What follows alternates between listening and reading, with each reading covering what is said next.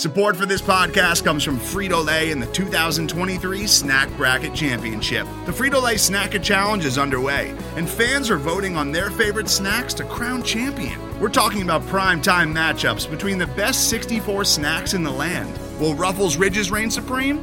Can Doritos defend their dynasty? Or will Smart Food use their smarts for a surprise upset? Only you can decide.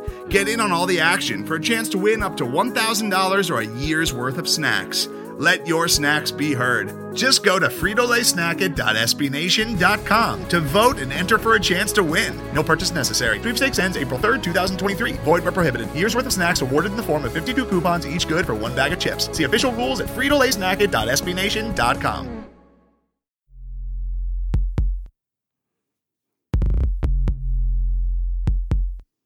Stampede Blue.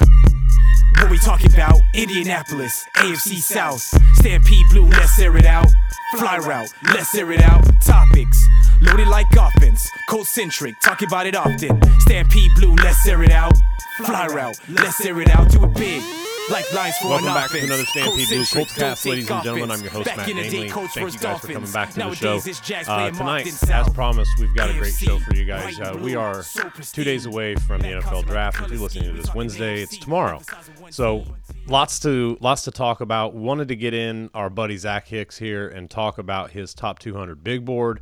Kind of cross reference a little bit of that with the uh, Stampede Blue Guide that we put out for the draft. Uh, Anthony Arena Memorial NFL Draft Guide. Make sure if you guys haven't got that yet, it's 4.99.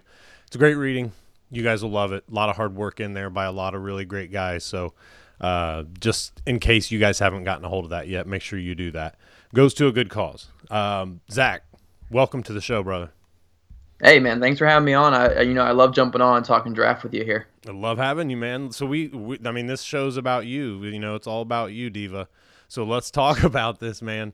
We've got your 200 big board, your top 200 big board here, and we've got a lot to talk about. First and foremost, there is one guy I want to talk to you about because it kind of blows my mind, but at the same time, I see it a lot. He's one of the guys that I really liked out of this edge class. But you've got Burns at the at your number three spot in your two, top 200.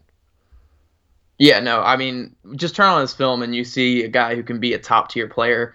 Uh, just in the in the league at his position, you know. Uh, I saw someone put up a metric the other day. They were talking about uh, Danielle Hunter's uh, comparison to him coming out, and almost measurable wise, size wise, uh, you know, even play style wise, they're pretty similar players. And I think that can be like who who he can be in the league. You know, a top five, top ten pass rusher in the league. You know, he's got the bend, he's got the athleticism, and you watch him through those drills at the combine, and he looked like a defensive back running through those. So just from from all that, you know, just a great film, great bend, great athleticism. He can really rush the passer. And, you know, that's just so important today's NFL, just being able to rush the passer. So a guy like Brian Burns, uh, to me, just has all the potential to be a top tier pass rusher. And and I, I don't see how he's not like a top five. You know, I could could live with a top ten player, but top five player is what I see, and he's ended up at my number three overall player. So where did you have Josh Allen then? Josh Allen actually was a mid first round guy to me, and, and that doesn't mean I dislike him. He finished at number 15 for me. Uh, Josh Allen, I, I think he's a solid player. You know, I think uh, he can fill like an Anthony Barr type role. I, I realize I'm comparing a lot of guys to Vikings here, uh, but you know he can be that kind of uh, Anthony Barr type player. You know, he can be a guy who you can rush off the edge, you can drop into coverage. He was actually excellent in coverage, and I think that's something that people aren't really talking about a lot with him. Uh, but to me, I, I just didn't see it in terms of you know burst uh, bend, uh, complete move set as a pass rusher. I just didn't see enough as a pass rusher to really warrant a top five selection. Not that I'm saying he can't rush the passer, and I think uh, one big thing with him uh, that I you know that I want to make note of is you know I've talked to a lot of offensive tackles who play in the SEC and played against him uh, through all my interviews this year. And a lot of them all said Josh Allen was the toughest guy they played against. And it's not again, it's not because of his uh, absurd quickness or absurd uh, bend or anything like that. It's just he's really technical. Uh, so he's a guy who could definitely outplay where I have him ranked. I think he could he could be a really good player in the NFL. Uh, it's just you know from from that I guess not athletic standpoint, but just from like an overall uh, pure like polished standpoint as a pass rusher, I just don't see it yet. But you know he, he could be a really good player. So I, I'm not betting against him at all. He just finished a little lower to me than than you know he did for most people. Mm-hmm. See, I had him at I ranked or Burns. I gave him a grade of a seventy nine, whereas Allen had an 85. Now, to me, there there was just I I agree with you. You look at Burns' film, and he's amazing. I mean, he is lightning in a bottle for sure. Uh, definitely a guy who, if taught correctly and kind of gains a little bit of that uh, power to his game, I think he's going to be. I think it's quite possible that he's, you know, at, if not the most successful defensive end out of this class, he could definitely be behind Bosa because Bosa to me was head and shoulders above the crew, the crew by far. He had a 91 grade. That's a that's a big grade for me. He is so smooth, and I think Burns has a little bit of that too but he's got another aspect that he's missing out on. So that was where I had them with in terms of Bosa, um, and then I had uh, um, Allen before Burns. But I really loved Burns, so I, I I get why you have him as high as you do. He's an exciting guy to watch.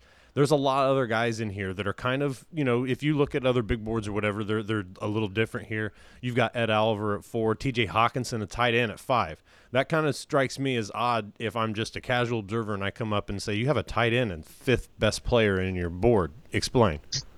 Yeah, so uh, the big thing with big boards here, to, to you know, kind of explain myself a little bit, is you know this isn't me ranking based on you know where I draft them. You know, so me putting T.J. Hockenson at at number five on this big board doesn't mean you know, I'm going to take him fifth overall in a draft class. Mm-hmm. I think he's a really good player, and I think that he's one of the better players in this draft.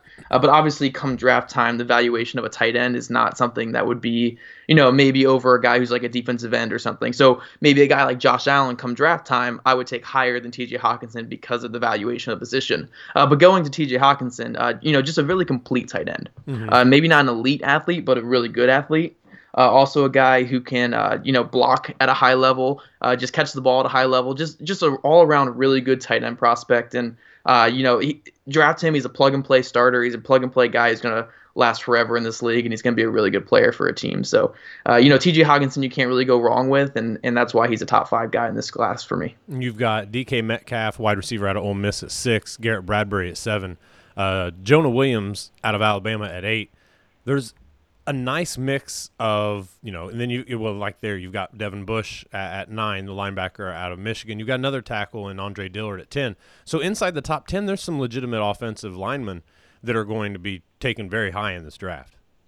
Oh yeah, man, I I love the offensive linemen in this class. You know, from tackle. Uh, to guard to center. There's just a lot of really good prospects. So you know, if the Colts wanted to go with their their offensive tackle of the future, say say Andre Dillard falls to pick 26, I know a lot of people wouldn't love that pick, but you know, if you can get a, a high level athlete who has you know a lot of the good intangibles to be a great tackle in this league, mm-hmm. and you can get him in the first round to sit behind Castonzo and be your future. I, am all for that. I know a lot of people wouldn't love that, but I'd all I'd be all for it. And then you know, there's even other tackles. You know, Jawaan Taylor slips there maybe. Uh, you know, other other tackles that are there. I, I, wouldn't mind the Colts taking it, but but overall, man, I, I just love the tackles, the guard. Chris Lindstrom's another guy in this class. I think where did I have him? I had Chris Lindstrom at number 23 overall. Mm-hmm. Another really good interior offensive lineman. Cody Ford and Jawaan Taylor were both in my top uh, 20 as well. It's just a really good offensive line class and you know, luckily the Colts are set offensive line right now, but if they went with, say, another guard or say another tackle in this class, it, it wouldn't shock me at all because mm. it's just a really deep class on the offensive line. I've made that point a couple times myself, and, and it's it's kind of fun to try to figure out where the obviously I'm definitely not on the wide receiver uh, bandwagon. I don't want nothing to do with that in the first round. Yes.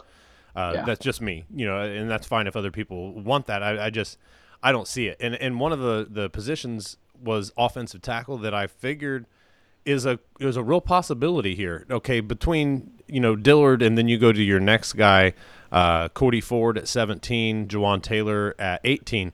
Who of those three is most likely sticking on the board uh, around 26? Because, like I said, these guys are going to go high. And when you have an edge class like this where the top four, top five could all go first round, you've got a good possibility four or five of these tackles, in my presumption, you know, could go. You've got a lot of uh, really good players at a lot of very important positions, I guess you could say, that could be there for the Colts. So there is a couple positions there in terms of edge, uh, even interior defensive line and offensive tackle where the Colts could really go. So who of these guys is still on the board? You think at 26? Is there a couple of them? Is it just you know you think just one's left?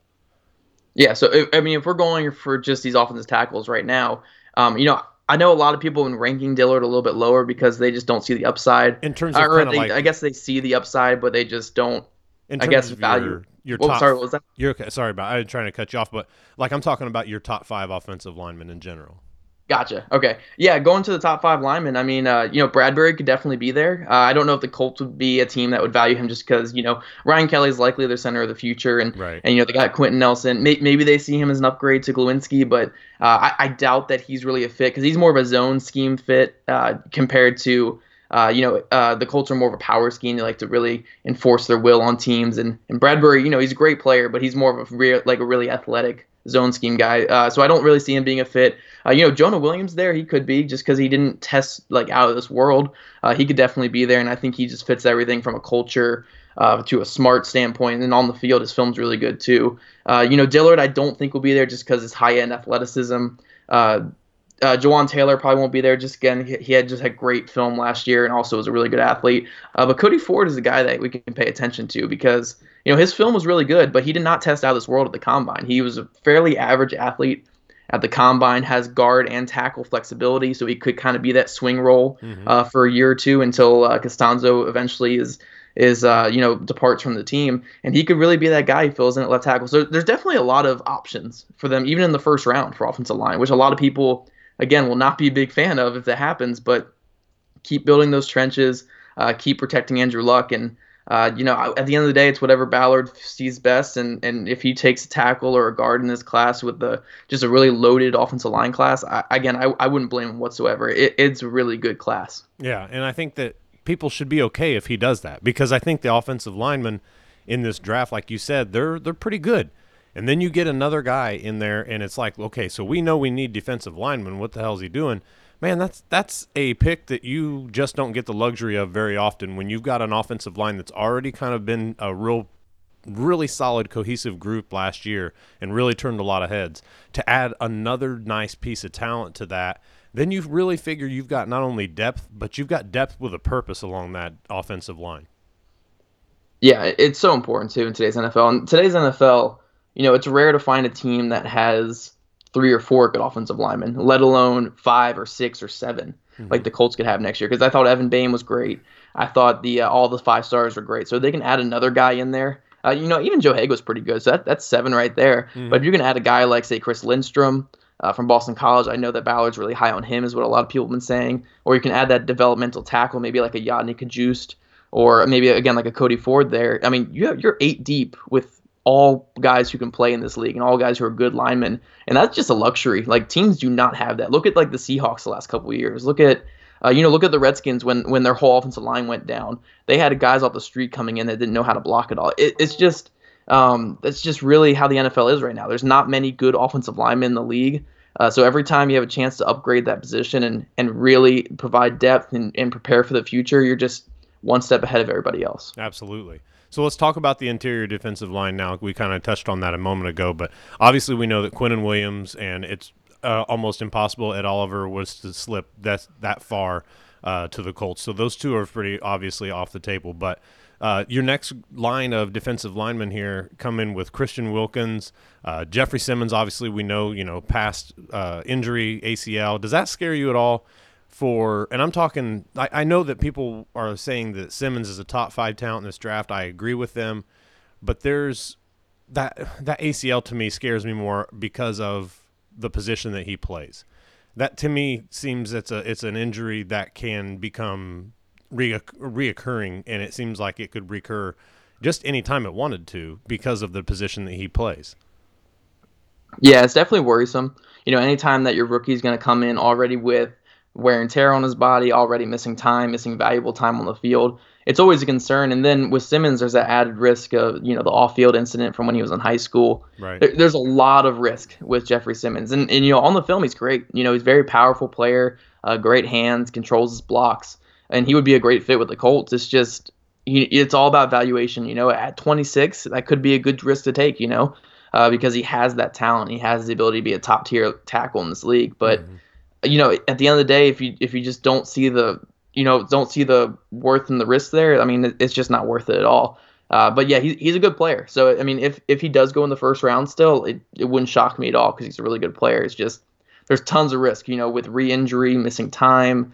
uh, wear and tear on him, along with the off field. That, that's that's a lot to worry about. So, uh, you know, glad we're not GMs. We can just look at guys and say, you know, he's good and he's bad. But uh, yeah, there, there's a lot to weigh with him for sure. Absolutely. So your next guy here is Jerry Tillery, and I've heard a couple people say that they thought in the first round that Tillery would be a reach. Do you agree or disagree? No, I don't think he's a reach at all in the first round. I think that he has the talent to be a first rounder for sure. Mm-hmm. Uh, I know there's a lot of thing behind a lot of uh, things behind closed doors that people are talking about. From like, uh, you know, does he love football? And he's a little bit of a dirty player on the field. At least early in his career, the last two years it really wasn't as prevalent, but early in his career he was a bit of a dirty player, had that reputation. Uh, so a lot of the reasons why he wouldn't go in the first round there is more of the off the field stuff than the on the field. On the field, he was dominant. You know, uh, to start last year, I think in the first five games he had seven sacks, and then he tore his labrum and played through it the entire rest of the year. And he only had one sack, I think, the rest of the year, but you know, he played through a torn labrum, mm-hmm. uh, but he, he was dominant early in the year. You know, again, seven sacks in five games. Now is against got teams like Michigan, uh, teams like Stanford, you know, who have draftable offensive linemen. Uh, so yeah, he just brings it all. You know, he's super athletic. Uh, you know, he even had a great bench press despite a torn labrum. Mm. You know, playing like uh, lifting with a torn labrum there. Uh, so he tested out of this world. The combine, the tape is good. You know, I just I don't see what world he's not a first round talent. You know, I think if I had to rank these guys in tiers here, I think my the end of my first round guys would probably be around uh, 21 or 22 players there. Uh, yeah, so he, he's definitely a first round talent for me. Okay, so I got to get back to kind of where our rankings are in the draft guide here. We've got Ferrell and Montez Sweat both at 28 and 29, according to myself, in terms of the grades that I gave them. But my next guy was Chase Winovich. Dude, I love this guy.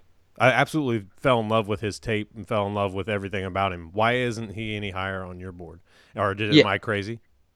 No, no, you're not crazy at all. I mean, I even wrote the. Uh, a lot of people our, think I uh, am. yeah, I mean, you're not crazy in this stance here. I mean, you're crazy in general, but, uh, but no, I mean, I, I wrote a film room uh, for Stampede Blue here. If you guys can click on the link, uh, you know, after this uh, podcast here, or even while you're listening, uh, you know, I, I wrote a film room about Chase Winovich for our site, and I'm a huge fan. I even said that he could be a target for the Colts in the late first, uh, early second. Uh, you know, I, I, there are some concerns there. Um, you know, he tested out of this world, but it doesn't always show on film. Hmm. Uh, but you know, just from an effort standpoint, from an intangible standpoint, from a leadership, uh, you know, he's all over the place. Uh, and he also has some pretty good production there. So I, I think he's a good player. Uh, there are again, there's a couple concerns with, uh, you know, there was a couple injuries throughout his career. Uh, I think he's like 23 years old or 24 years old. So again, it's a little bit of an older player. Mm-hmm. but man, I mean, just turn on the film and he kind of fits that, you know, that Jon Gruden football guy.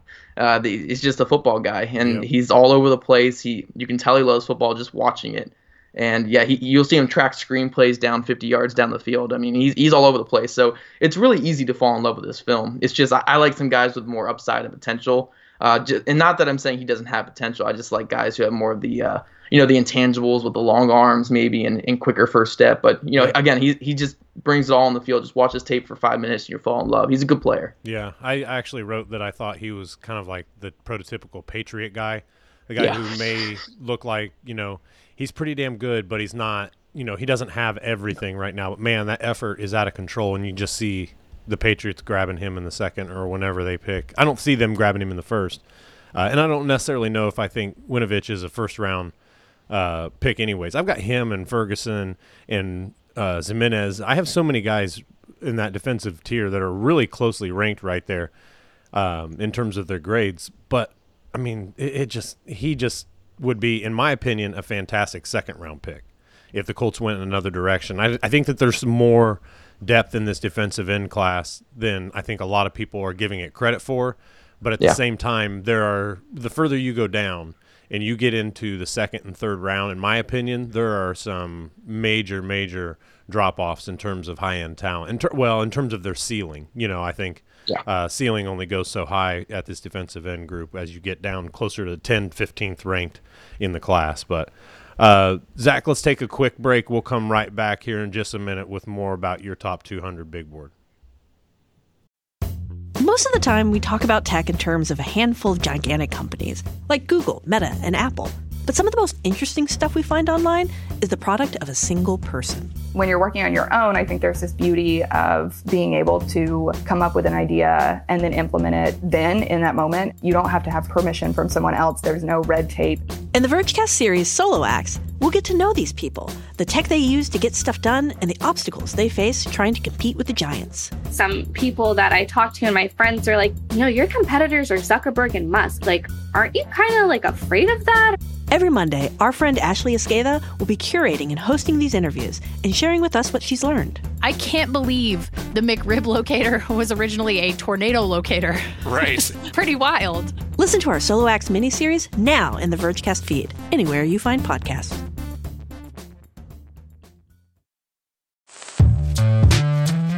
Hello, I'm Nilay Patel, the editor in chief of The Verge and host of Decoder, a business podcast where I interview CEOs about big ideas, the problems that come from those ideas, and how they make decisions. It is also surprisingly about org charts. It comes up a lot. We're launching a new limited series that we're calling the Centennial Series, where I talk to CEOs of companies that are over 100 years old, like Xerox, Barnes & Noble, and more. There's no 100 year old company that's without its struggles, and it's been fascinating to talk to these CEOs about which parts of these companies' history are important and which parts they can let go. A little spoiler for you if a company is over 100 years old, there's a lot of drama to talk about.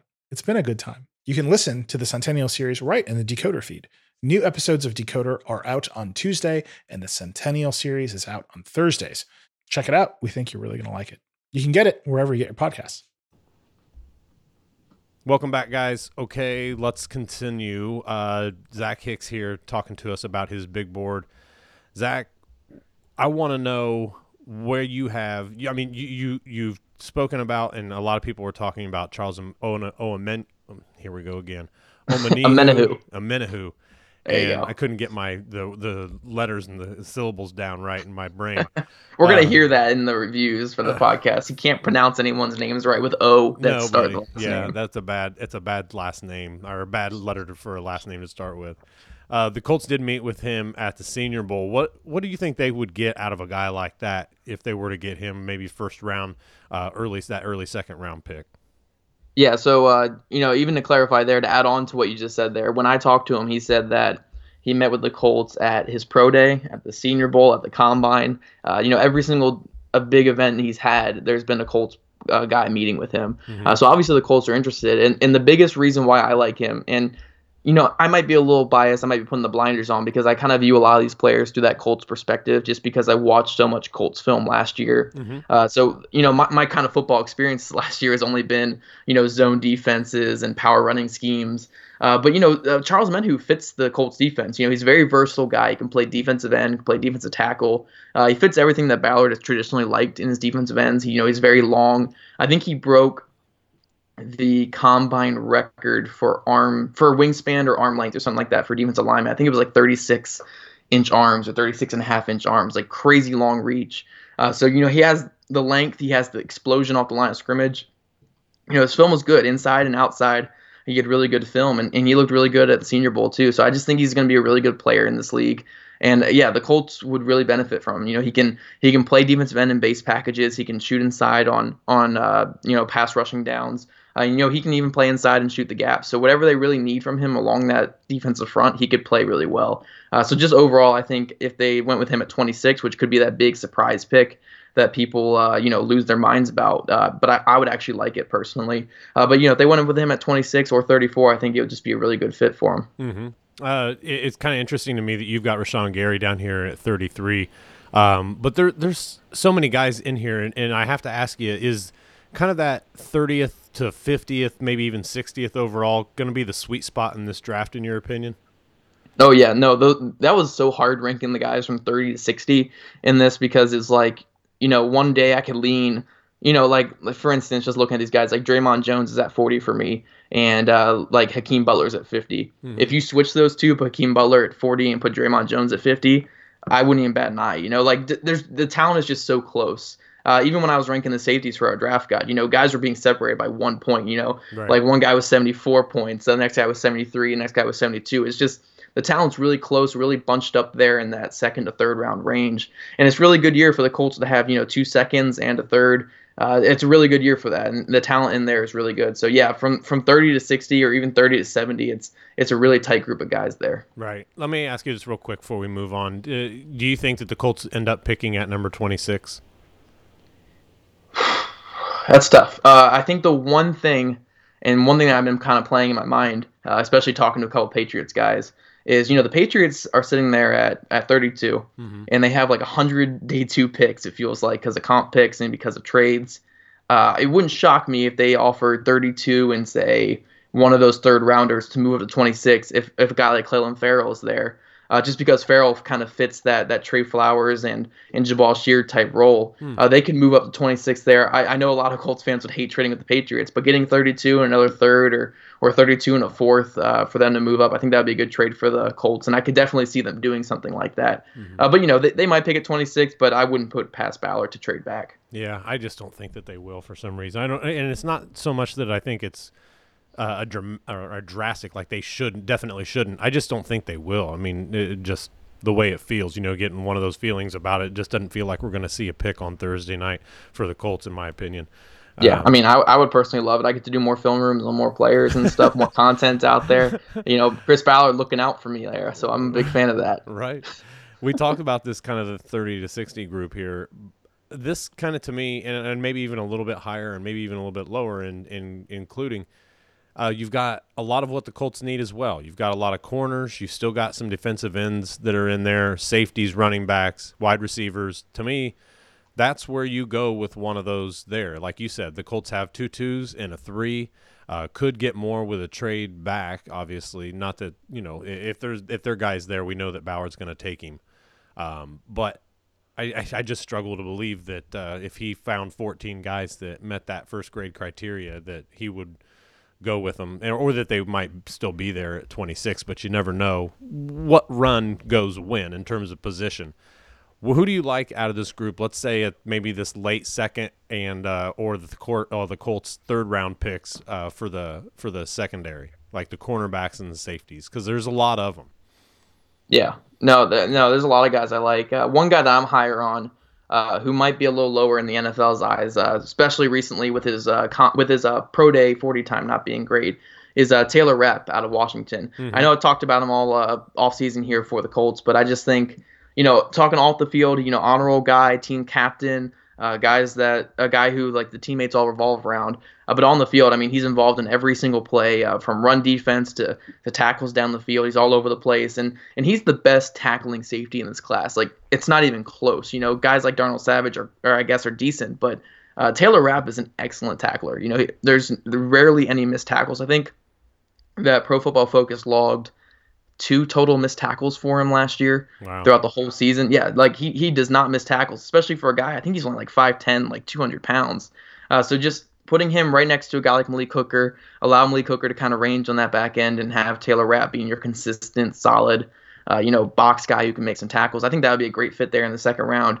Uh, but you know, going to corners, you know, a guy like Sean Bunting might be a good one hmm. uh, because you know the Colts don't really need a guy who can kind of step in and start. You know, they got three guys who can start you know, don't I wouldn't mind drafting a guy who can develop and sit behind and and you know as that fourth corner so and learn and, and build off his attributes. So a guy like Sean Bunting, Justin Layne, Isaiah Johnson, uh, you know, three high upside corners who used to be receivers. I believe they were all three receivers, maybe not Bunting, but uh, the other two guys definitely were. You know, but really athletic guys who can be. Uh, you know, starting corners in the future. Sit them there, at that fourth spot, that fifth spot. Let them play special teams, kind of earn their stripes, and maybe one day they can be good starters for the team. I, I think that's the the optimal position I would go with corner. Just get a high upside guy who can who can really develop into a, a long term guy. But uh, yeah, safety there, there's going to be a couple options there. It's a good safety class, especially the top eight or nine guys. Uh, but at corner, just just take the high upside guy. I think in that range, and I think they'll be fine. Yep, absolutely. I, I like I like the Colts' thoughts on improving the secondary, but again, uh, especially with the safety group, for some reason, it just makes me feel like I, I just don't want to see them go safety in round one when you have, and I know that Ballard goes strict or not strict BPA, but you know it, it's the larger portion of his uh, philosophy. I, I just worry about a safety in the first round as well. Safety and wide receiver to me just seem like the find that in the meat of this draft as opposed to this because they've gotten all those guys re-signed. You know, uh, with Farley, you've got Hooker, you've got Geathers again. You know, it just in the wide receiver group, they've got Funchess, Deon Cain will be back. They did pretty damn well last year with a, a, a pretty pretty soft group. And I, and I don't mean that disrespectfully. I just mean in terms of comparison to other most of the top 10 to 15 NFL teams, their their talent level at wide receiver isn't fantastic from what last year had. But they've got and they could do this in the second round, they could do it in the third, and they could still make that wide receiver corps, in my opinion, significantly better.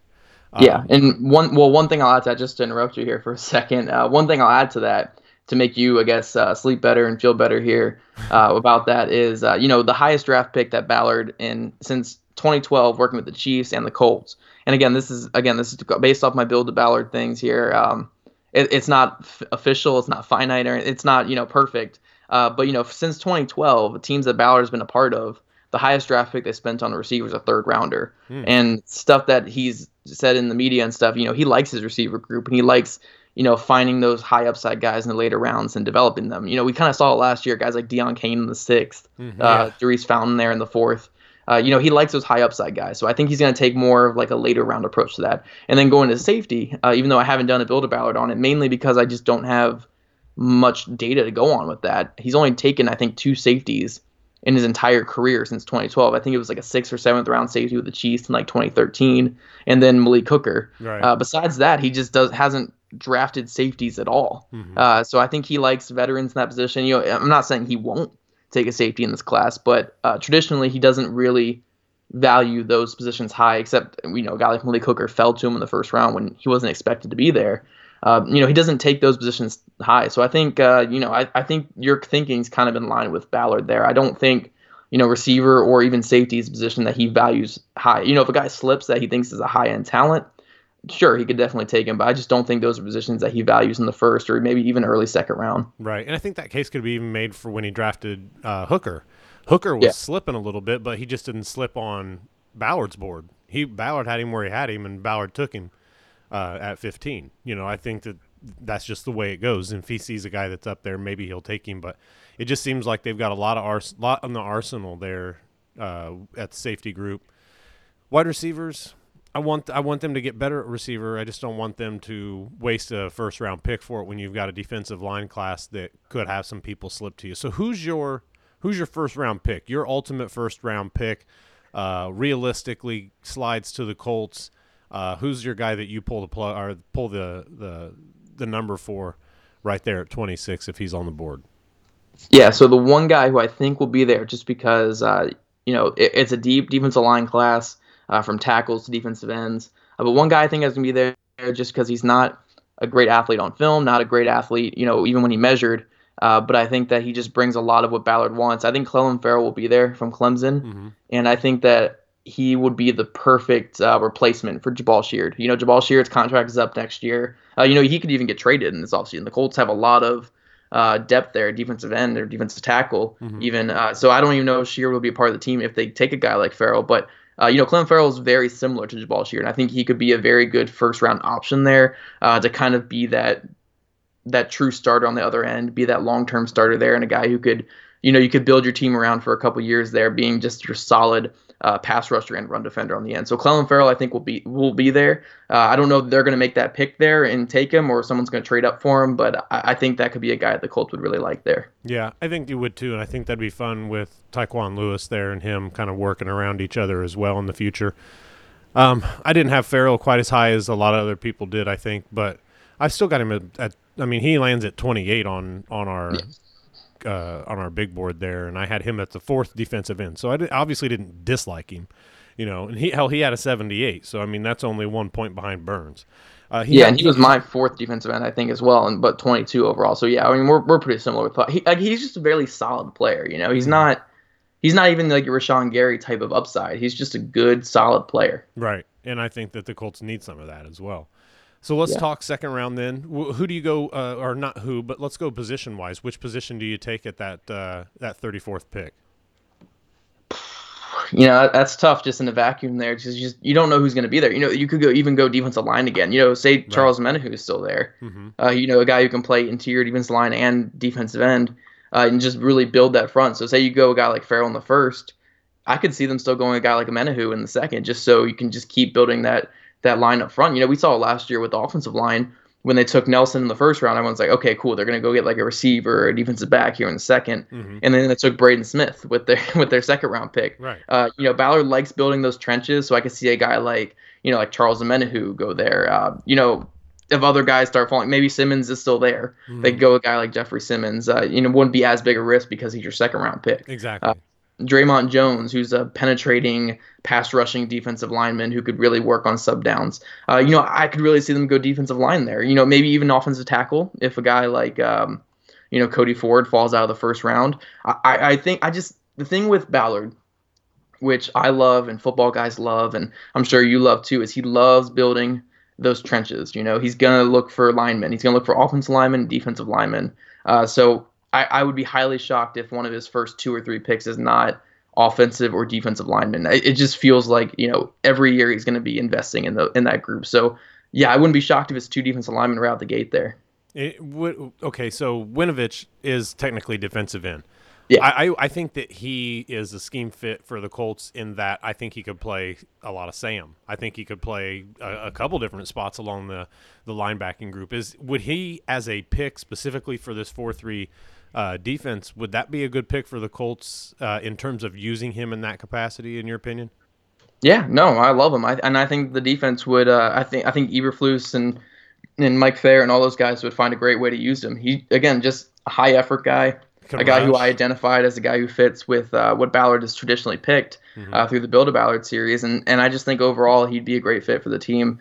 Uh, so yeah, it wouldn't shock me if he's that 34th pick. And again, people might not like that pick, uh, just because he's not the sexy pick. You know, he's not the the the home run hitting pick, but you know you're going to have a very solid starter for a couple years. So maybe they don't take a guy like Ferrell in the first.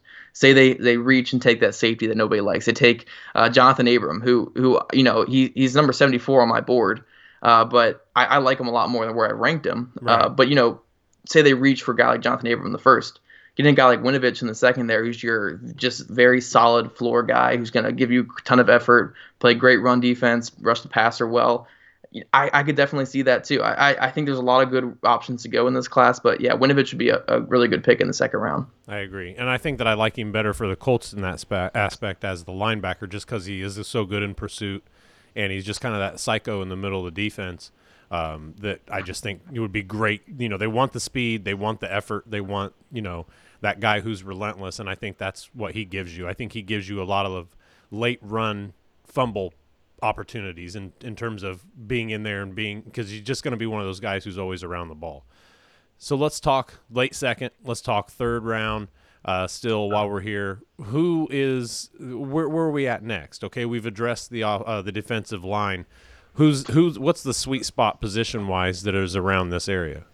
Yeah, so I think this is where we're going to see you know, them take a hard look at receivers, uh, defensive backs, maybe even a running back. You know, apparently they've been linked to a lot of running backs, even though, you know, people like us, we might see them as pretty good at running back right now. Uh, you know, it wouldn't stop them. Say, say Josh Jacobs mm-hmm. were to slip to the late second round. You know, Josh Jacobs, a lot of guys RB1, uh, but, you know, he didn't test out of this world at his pro day or the combine. Uh, you know, he was a split down running back at Alabama, so he could definitely slip in this class. If he's there at 59, and Ballard pulls the trigger, I don't think anybody would be upset there. Uh, so you know he could be a talented player that slips or uh, anything else, but I think receiver and defensive back this is a sweet spot there. Uh, you know, so you're not really dropping out the talent too much. There's some good receivers that'll be in that late second, uh, late third round range, and along with defensive backs, you know, you could still get a guy like like again like Taylor Rapp there in the late 2nd mm-hmm. uh, you could still get a guy like in, you know in the late third, maybe like a Saquan Hampton, or even other corners I talked about, you know, like Isaiah Johnson and and Justin Layne. There, there's a lot of options here, but I think receiver and defensive back, you know, just so you're not investing high picks in them, but those are those are solid little sweet spots there. Let's assume that the Colts keep all their picks through three rounds, don't trade out any of that stuff. Uh, do you see running back in their future in this area? This kind of the meat of the draft.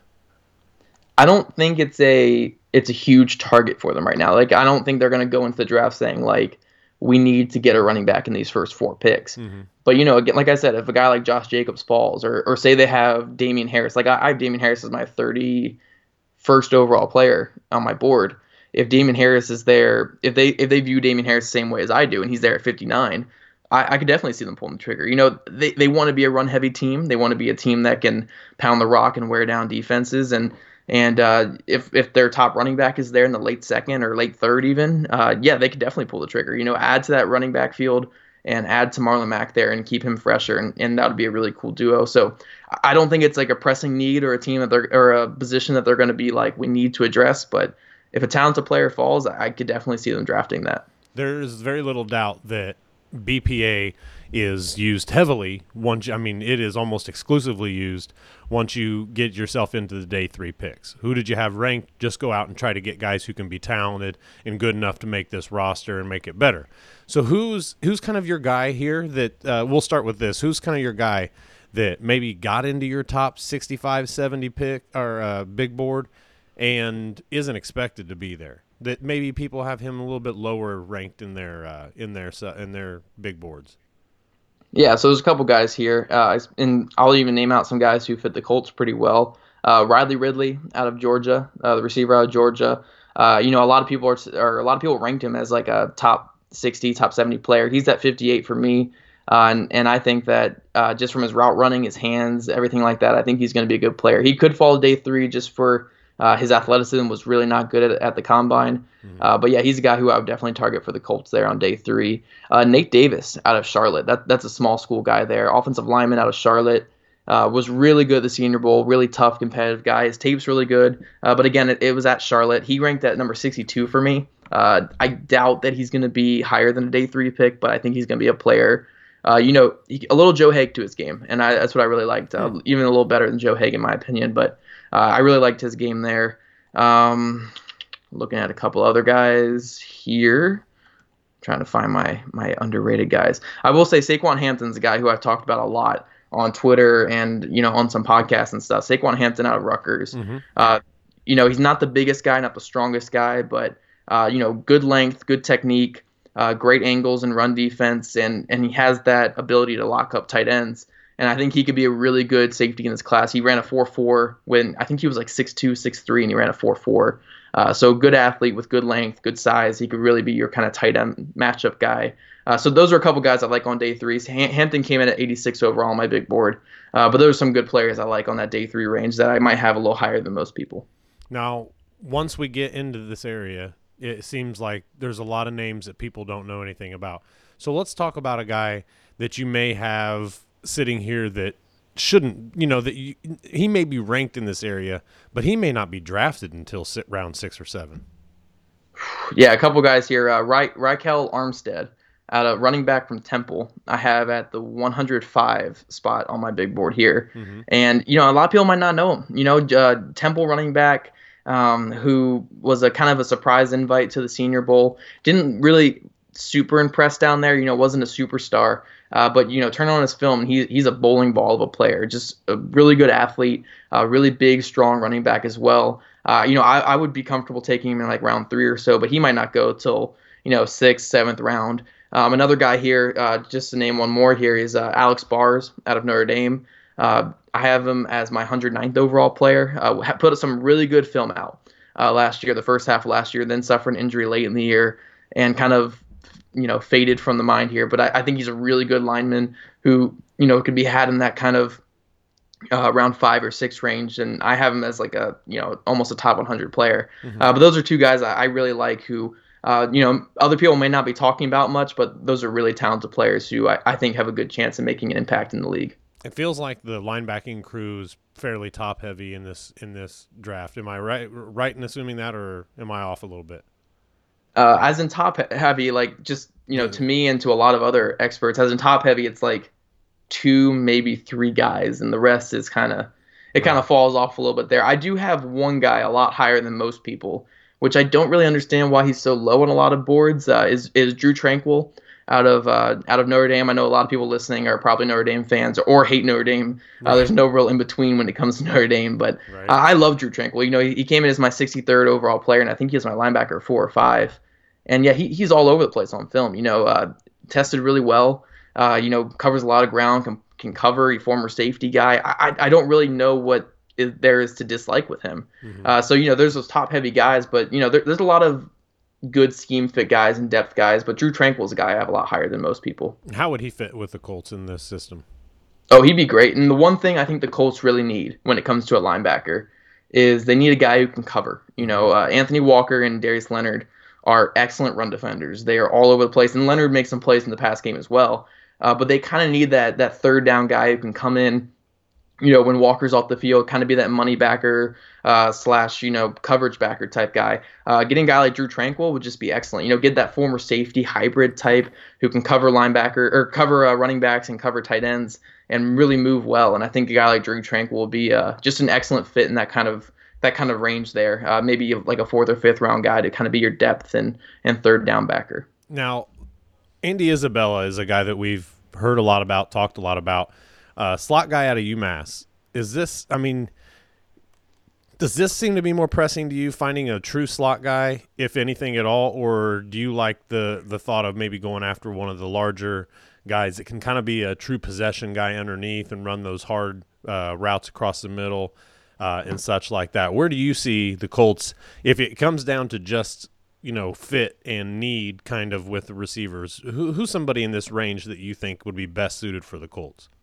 Yeah, so uh, starting with Andy Isabella because that's how you kind of started this year. Uh, I, am not actually a huge fan of Isabella. I think uh, you know he's really produ- production was great. Uh, he was great at UMass. Uh, he's really fast too. I mean, he outran Denzel Ward in the uh, in the I think it was a hundred yard dash in high school. It sets the all time state record, I believe.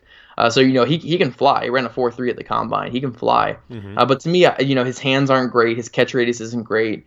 Uh, even even he even struggled to separate a little bit in college as well. Uh, so he actually came in at 121 on my big board. I know that's a lot lower than most people, uh, but I just wasn't a huge fan of his film. Uh, but when it goes to the Colts here, I don't think they really need a true slot guy. You know, they could definitely bring one in, mm-hmm. or they could definitely address that position. But you know, Devin Funchess was excellent out of the slot last year, and he's also a really good route runner, and he has better size than most slot guys. Right. Uh, so, so I think, you know, if if they go with an outside guy, say they go with a guy like, you know, I'm just trying to look for the first guy that pops up. Say say Dillon Mitchell, out of Oregon. Here's my 134th player on my big board. Uh, say they go with Dillon Mitchell out of Oregon to kind of be your other outside guy. You know, putting Funchess in the in the slot would not be a bad option at all. He's big. He's got the size mismatch. He mm-hmm. can uh, run excellent routes, which I broke down in the film room when we signed him. Uh, you know, excellent routes, and you know it'll be like kind of a shorter distance to the quarterback there, so the drop issues might not be as a big issue. Uh, so yeah, Funchess can can kind of have that flexibility to go slot or go on the outside. Uh, so say that Isabella is their top option in round three, uh, they could go with a guy like Isabella and put uh, on the outside. If a guy like Dillon Mitchell or or Antoine S- uh, Wesley, Antoine Wesley out of Texas Tech is their uh, you know top guy on day three, they can put Funchess in the slot and and you get the kind of the same effect there. So I I, I like the Funchess addition for that reason. They're not really pigeonholed into taking a slot guy or an outside guy. They can kind of take either and and kind of work around that with Funchess. Excellent. Folks, we're going to take one more break and then we'll be right back to wrap up our show here with Zach Hicks. Welcome back, guys. Okay, Zach, I'm putting you on the on the spot here, buddy. Let's kind of wrap this up with your favorite day three guy out of all. And it doesn't matter position, any of that stuff. Who's your favorite day three guy? Oh man, I got I got so many. I know uh, especially because I've, I, am going to make I've, you pick one though. I know I got to pick one. So I've interviewed you know, if, if you guys been following my work, and I'm, I'm sure some of you guys have, um, you know, I, have interviewed so many guys this off season. Uh, you know, from from day one guys to day two guys, day three guys to undrafted free agents. I've interviewed a lot, uh, built some relationships with some of the guys here. So uh, my overall favorite guy, and probably just because I loved his interview, and he also had pretty good film too, is uh, Ulysses Gilbert III. Uh, really fun name there, Ulysses Gilbert III, uh, linebacker from Akron. Uh, again, a former safety type guy uh, who can kind of play that that third down role. Say the Colts were to take him there.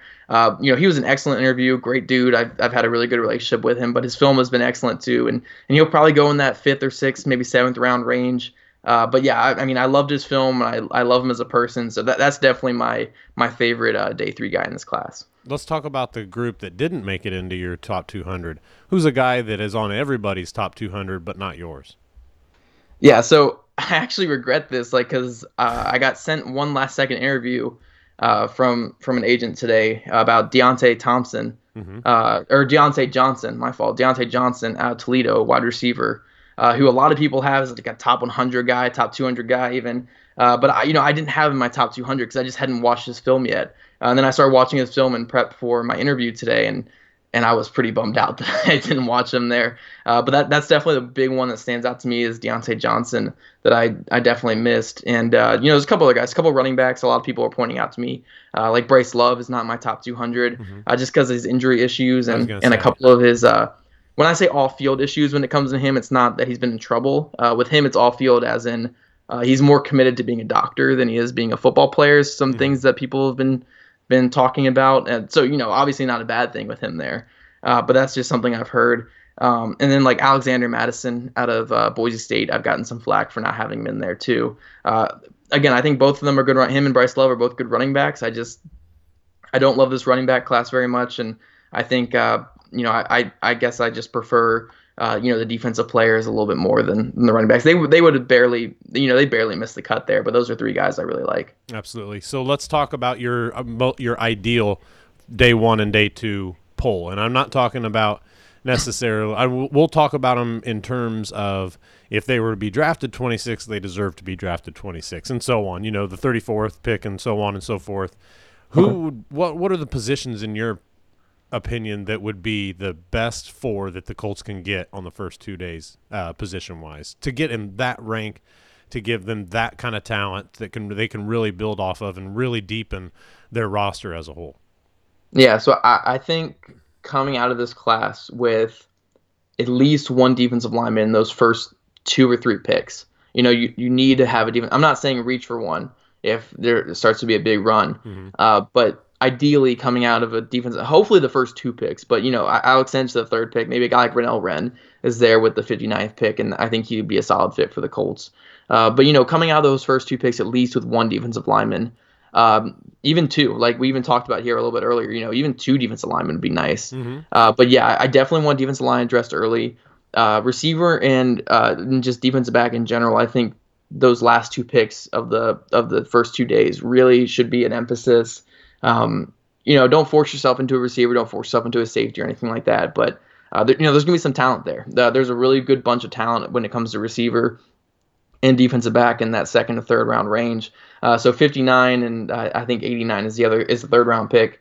Uh, those would be two good spots to target there. But yeah, I would like the first two picks to really target the uh, the trenches. You know, maybe even offensive tackle there, but right. really target the trenches with those first two picks, and then kind of go for those skill positions of uh, wide receiver and defensive back with those last two of the first two days. Yeah, I think I'd be happy with that. I think everybody would be happy with that because I think the talent's there for those first two days to really get a nice pull uh, on those first four four picks. So.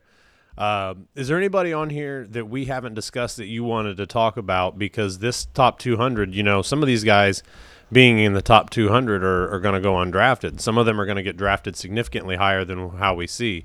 So who's a guy on here that kind of uh, really interested you? Because there's always that favorite, you know what I mean? That guy that you just watch and you're just like, I love. I know I can't put him any higher, but I love him. Who is it?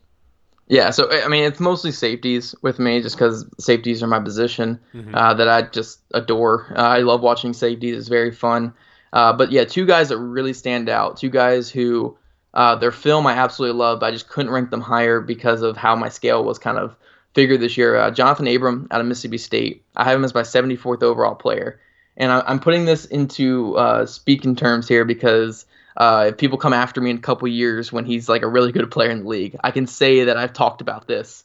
Uh, you know, I, I love his film. He's all over the place. He plays with just reckless abandon. He's a junkyard dog, is whatever. You know, all those terms there. Mm-hmm. I, I just don't love him in coverage, and I don't uh, I don't think he makes enough splash plays, and that's why I couldn't rank him higher. But I just think he's a really good player. Like I, I would, if a team took him in the first round, even though my board wouldn't suggest that I would love that, I would be okay with it. Just because I think he brings just uh, the moxie and, and the and the ability to your defense. So he he's a guy who I wish I could have ranked higher. I just didn't.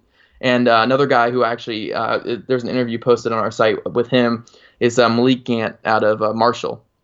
Uh, he's my 150th ranked player, just because again, not great in coverage, not great uh, in the deep part of the field there, uh, and also didn't test really well at all at the combine. But uh, just from a mindset perspective, coming downhill, crushing dudes, uh, former walk-on type guy who uh, has earned everything in his career. Uh, I just really like a guy like him, and I and I would not bet against him at all. It's just the way that I've I've done my board and the way I've watched players. He didn't rank any higher, but those are two guys I wish I could have ranked higher. Uh, who might even go higher than where I rank them, and and I'm I'm a huge fan of both of them. So I'm not doubting them or hating on them at all. I just you know it's just kind of how the the ranking system worked. Yeah, there's a lot of good players in this draft.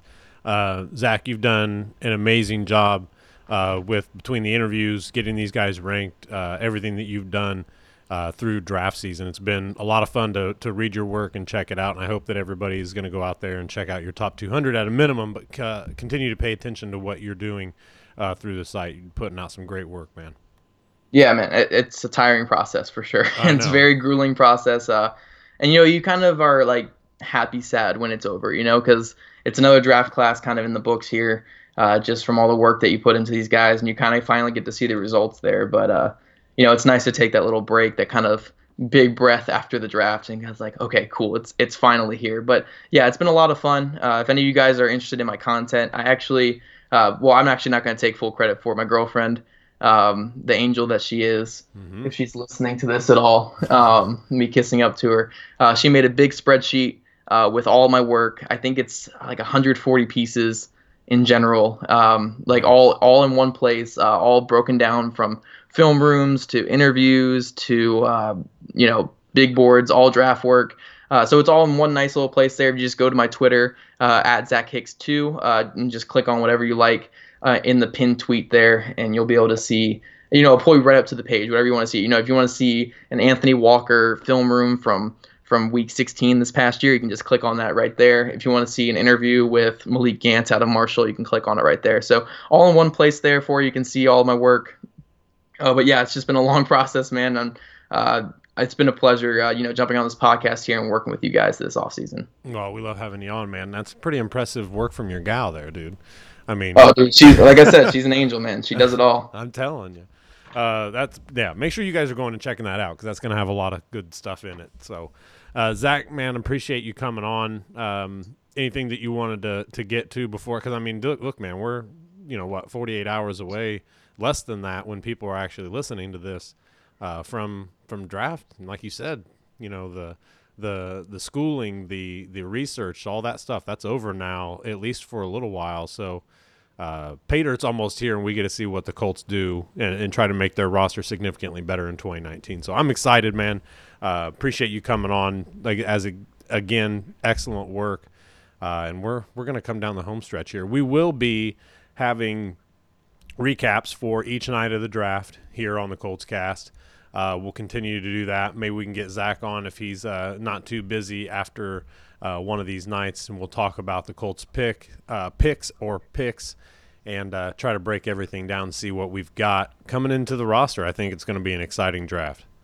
Yeah, no, for sure, man. And, and one thing to uh, send to you to Colts fans here, just as we uh, send off here and get ready for the draft, uh, don't overreact to whatever pick Ballard makes. you know, I'll, I'll, promise to at least try not to overreact because you know it's hard, South man. Carolina State. I mean, South Carolina State linebacker is uh, All Pro Rookie of the Year. I mean, it doesn't get better than that. And you know, at the end of the day, I, I could watch 200, 300 players, and and I could still miss the guy that Ballard takes in, in round two. So, mm-hmm. uh, just just you know, watch and, and get excited with whoever he picks, and I'll give you guys that film room uh, the next day, and and hopefully the player, at least in my opinion, is good, so you guys can feel the same way. But you know, at the end of the day, whatever Ballard takes here, uh, you know, even if it's a tackle in the first round or a guard in the first round, uh, I you gotta feel confident that he has a plan because you know he's he's got us this far, you know. So uh, just don't overreact and have fun on draft night. Yeah, I'm pretty excited to kind of see what happens, and like you said, it's hard to not overreact, uh, good or bad, but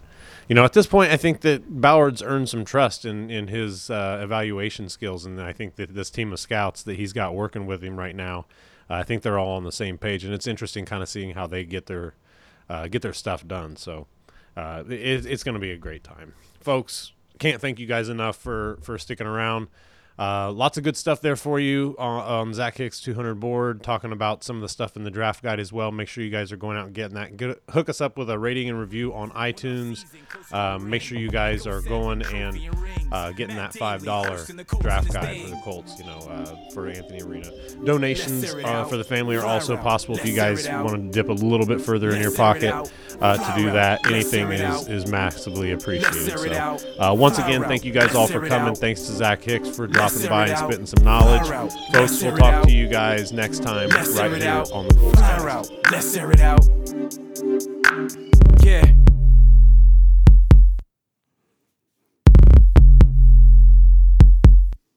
Stampede Blue.